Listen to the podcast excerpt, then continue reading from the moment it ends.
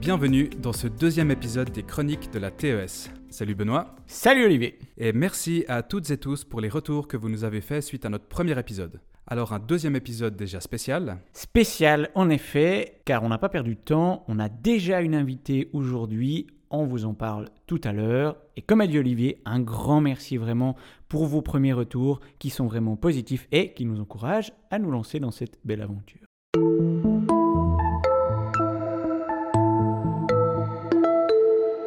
Pour la revue de presse, on vous propose deux articles en réaction suite aux votations sur la loi CO2.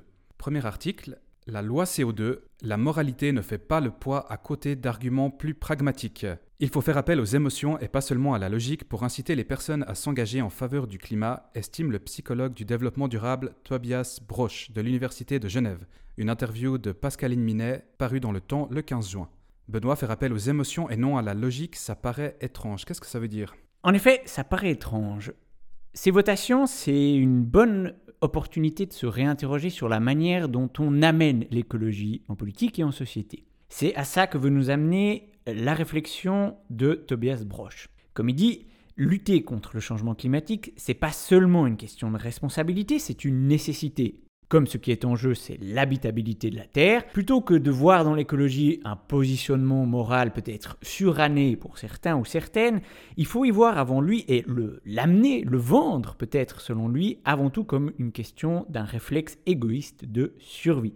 Il faut rappeler, je cite, que le fait d'adopter des comportements plus respectueux de l'environnement, ça n'entraîne pas nécessairement une perte de confort ou d'opportunité. La lutte contre le réchauffement climatique est dans notre propre intérêt. Lorsqu'on en prend conscience, on est motivé à passer à l'action. Une deuxième réaction aux votations sur la loi CO2. Cette cécité encourage la violence. Une interview de Dominique Bourg par Thierry Jacollet parue dans le courrier le 18 juin. Le philosophe Dominique Bourg dénonce l'aveuglement de la justice face aux défis climatiques. Je cite Canicule en France, sécheresse en Californie, inondation au Népal, loi sur la CO2 refusée, ne manquerait plus que les 31 activistes soient condamnés aujourd'hui à Fribourg dans le cadre du plus grand procès du genre en Suisse pour boucler une semaine noire sur le front du climat. C'est bien ce que redoute Dominique Bourg après le jugement publié par le tribunal fédéral il y a une semaine qui rejette le principe de l'état de nécessité licite justifiant la désobéissance civile. Auteur du récent Désobéir pour la Terre, le philosophe suisse ne désespère pas que la justice se hisse à la hauteur du défi climatique. Fin d'extrait d'article. Dominique Bourg ne désespère pas, mais il s'inquiète quand même. Et il s'inquiète un max, on pourrait dire. Et ça pour deux raisons. La première, c'est une fracture sociale qui commence à apparaître entre les générations. Je cite, Je crains surtout des fractures profondes entre la partie la mieux informée de la jeunesse face au changement climatique et le reste de la population, dont ceux qui ont des intérêts cyniques à court terme. Deuxième élément, une perte de temps précieux. Le climat est déjà fixé jusqu'en 2040 à cause de l'inertie de la Terre. Et on voit ici une fois encore le lien entre les questions écologiques et les questions sociales.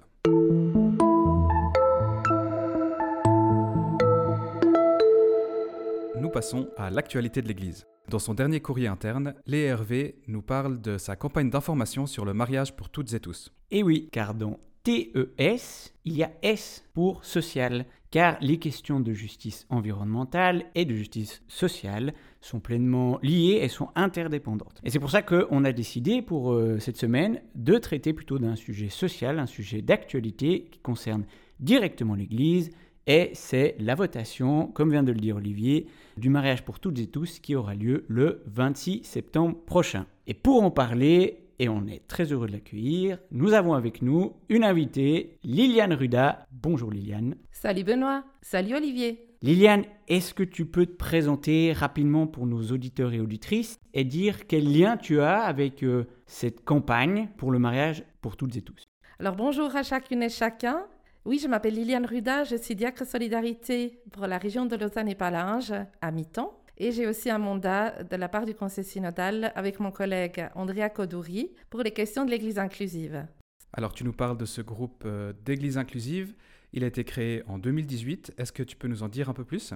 Oui, c'est un groupe qui s'est créé suite à trois conférences qui ont eu lieu à Saint-Laurent autour de la question de l'accueil des personnes homosexuelles en Église. À la fin des conférences, quelques jeunes sont venus vers nous, vers les organisateurs des soirées, en nous disant Ben là, on a bien causé, et maintenant, qu'est-ce qu'on fait? Nous ne pouvions pas rester insensibles à cette injonction et avons spontanément créé un, groupe de travail pour continuer à réfléchir ensemble, euh, quelques ministres, quelques laïcs et aussi quelques jeunes justement. Et euh, nous avons mis en route un travail sur plusieurs axes. Un des axes importants, c'est d'avoir un groupe de partage pour les jeunes LGBTI. Le deuxième axe, c'est de réfléchir comment rendre nos célébrations en église plus inclusives. Et le troisième axe, c'est autour de la formation. Former les lieux d'église, les ministres, les laïcs à la prévention de l'homophobie et à l'accueil des personnes LGBT en église. Alors, on va probablement une nouvelle fois enfoncer une porte ouverte, mais quelle est la position du groupe Église inclusive pour la votation du 26 septembre prochain. Il nous paraît évident au niveau du groupe Église inclusive de nous prononcer en faveur du mariage pour toutes et tous. Il s'agit d'une question de, justice et d'équité, de lutter contre la discrimination. Dans l'Évangile, je vois beaucoup euh, Jésus-Christ lutter contre les discriminations, d'aller à la rencontre de ceux qui peuvent se sentir ou qui sont en marge de la société d'alors et je pense qu'on peut considérer encore aujourd'hui que les personnes LGBTI se sentent ou se trouvent en marge de la société. Donc c'est vraiment au nom de la lutte pour la justice et l'équité que sur mon bulletin de vote, ça sera marqué oui.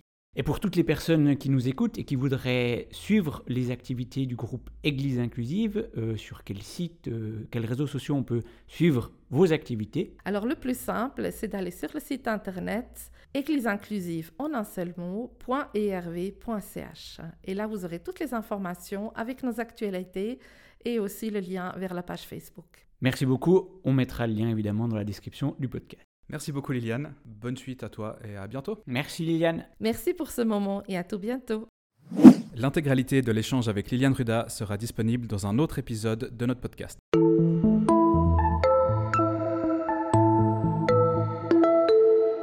Une idée reçue sur l'écologie. Benoît, toi avec ton chapeau de coordinateur de la TES, comment tu vois le lien entre Église et politique? C'est vrai que l'une des idées reçues qu'on entend assez régulièrement, c'est que l'Église ne doit pas s'occuper de politique, sans forcément définir ce que veut dire politique. Pour le dire très simplement, l'écologie, ça traite de l'habitabilité de la Terre. Les écosystèmes, les fonctionnements planétaires qui permettent que la vie puisse s'épanouir sur Terre. On parle donc pas d'un sujet politique au sens partisan, on parle vraiment de quelque chose de fondamental, d'essentiel, qu'on peut simplement résumer en disant que le vivant puisse vivre.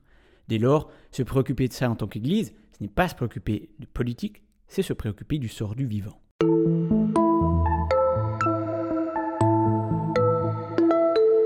Et comme piste d'action concrète pour ce deuxième épisode, on vous propose de réfléchir à votre empreinte carbone. En effet, selon l'Office fédéral de la statistique, il faudrait trois planètes pour absorber l'impact écologique si tout le monde vivait comme les Suisses. Pour voir où vous en êtes exactement dans cette statistique, vous pouvez calculer votre empreinte carbone avec un calculateur proposé par euh, le VVF, lien dans la description du podcast, où en environ une demi-heure, vous pouvez euh, entrer tout ce que vous consommez, que ce soit en lien avec euh, votre alimentation, votre transport, chauffage, etc. En 38 questions, vous verrez où vous vous situez dans la moyenne, mais surtout vous verrez comment vous pourrez vous améliorer, quels sont les petits gestes que vous pouvez faire qui auront un grand impact sur votre empreinte carbone.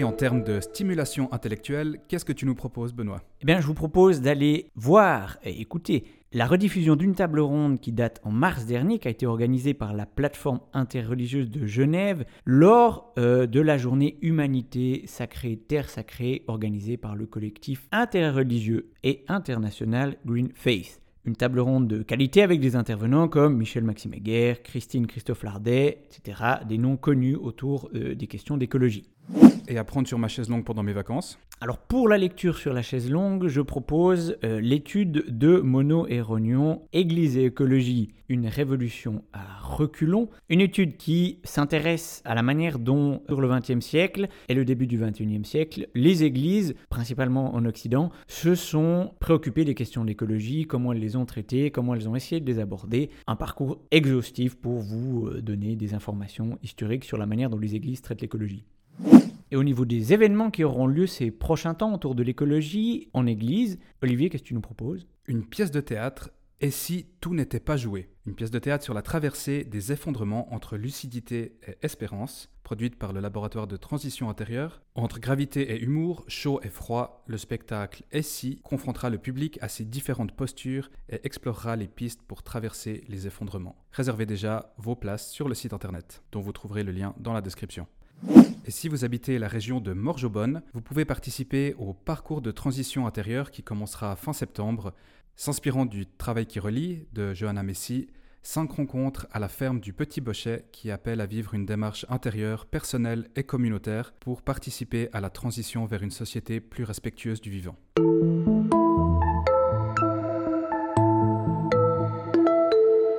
Voilà, c'est tout pour ce deuxième épisode des chroniques de la TES. On espère qu'il vous aura plu. N'hésitez pas à commenter cet épisode, euh, nous faire des retours euh, positifs, négatifs, des propositions d'amélioration et surtout faites-nous remonter tous les événements, idées, propositions, témoignages qui touchent à la TES et que vous voudriez communiquer via ce podcast qui est aussi le vôtre. A bientôt, salut Olivier. Salut Benoît.